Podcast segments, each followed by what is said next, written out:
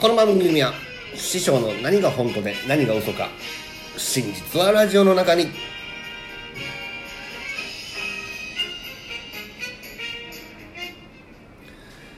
はい、こんにちは、師匠です。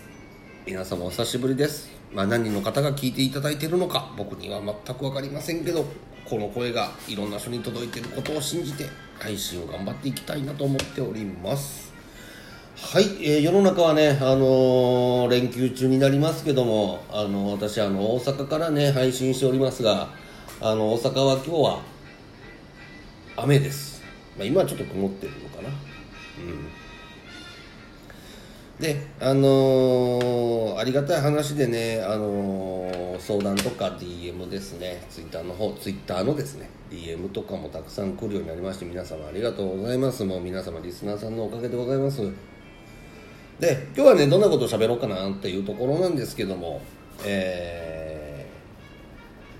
ー、最近ね、いろんな新しい方、新しく知り合った方と喋ることも増えてきたんですけども、やっぱしいろいろみんな悩んでますよね。うん、で、僕にね、相談してくる内容っていうのはやっぱネガティブなことがすごい多いんですけど、うん、初めね、あの、その人たちがいろいろ誘われたり、うん、介入されたりとかした時に、あのいいなと思って、えー、乗っかったみたいなね話が多いですけど、まあお仕事でもプライベートでもですかね。で、えー、その後ね、期間が経つと、例えば、うん、連絡が取れなくなったとか、例えばよくあるのはやっぱお金のトラブルとかね、あの多いですよね。あの帰ってこないとかね。で、それを見るたんびに、あの初めのね、あのー、誘われた時の言葉とかどんなんだったんですかみたいな話をよくするんですけど、あと ライン 履歴とかもね見させていただくんですけど、まあ差し支えない程度ですかね。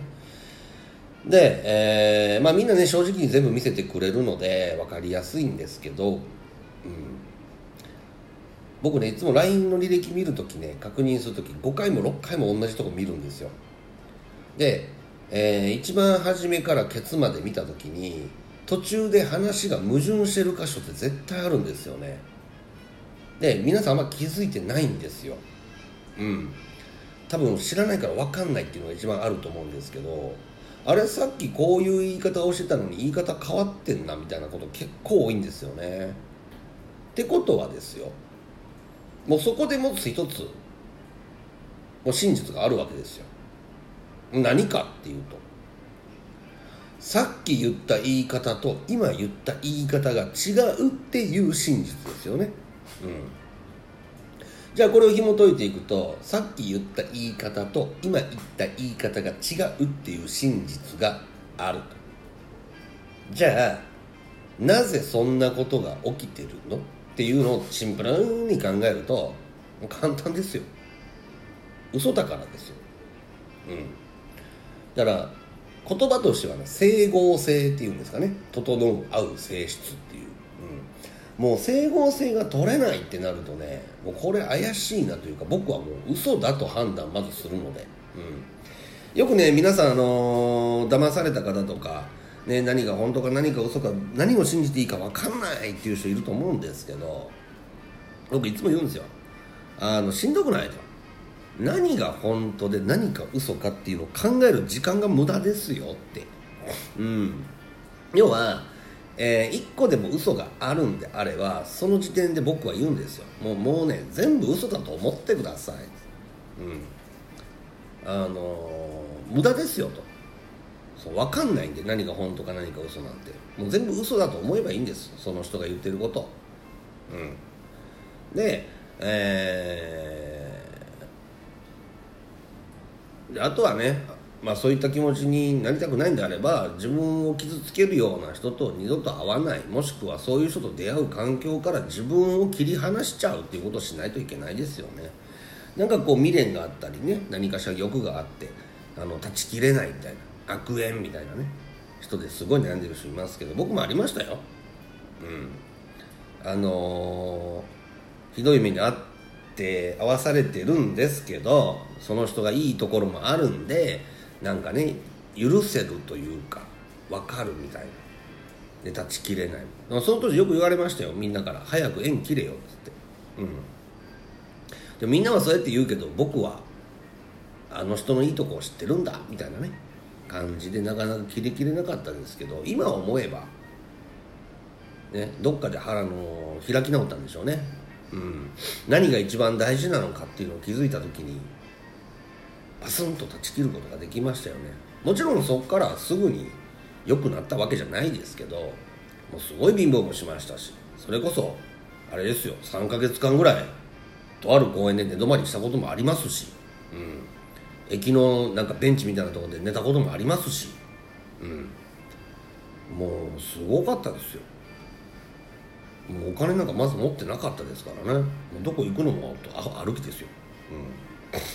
うん、でもそういう時にね、やっぱしね、人間って頭よく使うんですよね。でそこからね、気づきましたよね。もうなんか俺は自分はもう今何も持ってないなみたいな。あの公園で座ってるとね、鳩に餌をあげてるおじさんがいたんですよ。その時思いましたよね。そのあげてるパンを俺にくれないかなみたいな。でその人見るとね、いろいろなものを持ち歩いてるわけですよ。うん、まあその人も家ないんでしょうけど、フライパンとかいろいろ持ってましたよ。僕その時リュックいっこだったんでね、俺戦闘力あいつより低いなってなった時に、よく考えたら今何にも持ってないなみたいな。言い方を変えると今失うもんないなみたいな感じで思ったわけですよ。そこで気づいてしまったんですよね。失うもんがないということは手に入れるしかないなみたいな。っていうか言い方を変えましょう。手に入れれるものがいっぱいあるんだ。じゃあ今の自分には何ができるだろう。何もないとこから何かを得ていく。うん、わらしべ長者みたいだなみたいなね、あのわらをね、あのー、持って歩いてたら、そのわらちょうだいってちっちゃい女の子に言われて、ちっちゃい女の子のみかんが何か交換するんですよね。でみかん持って歩いてたら倒れてる人がいて、水くださいと。でも水を持ってないからそのみかんをあげるわけですよ。じゃあそのお礼に着物くれるわけですよ、うん、じゃあ次着物を持って歩いてるとですね、馬に乗った侍さんがやってきて、お主その着物のくれるのかと、うん、なんかお姫様みたい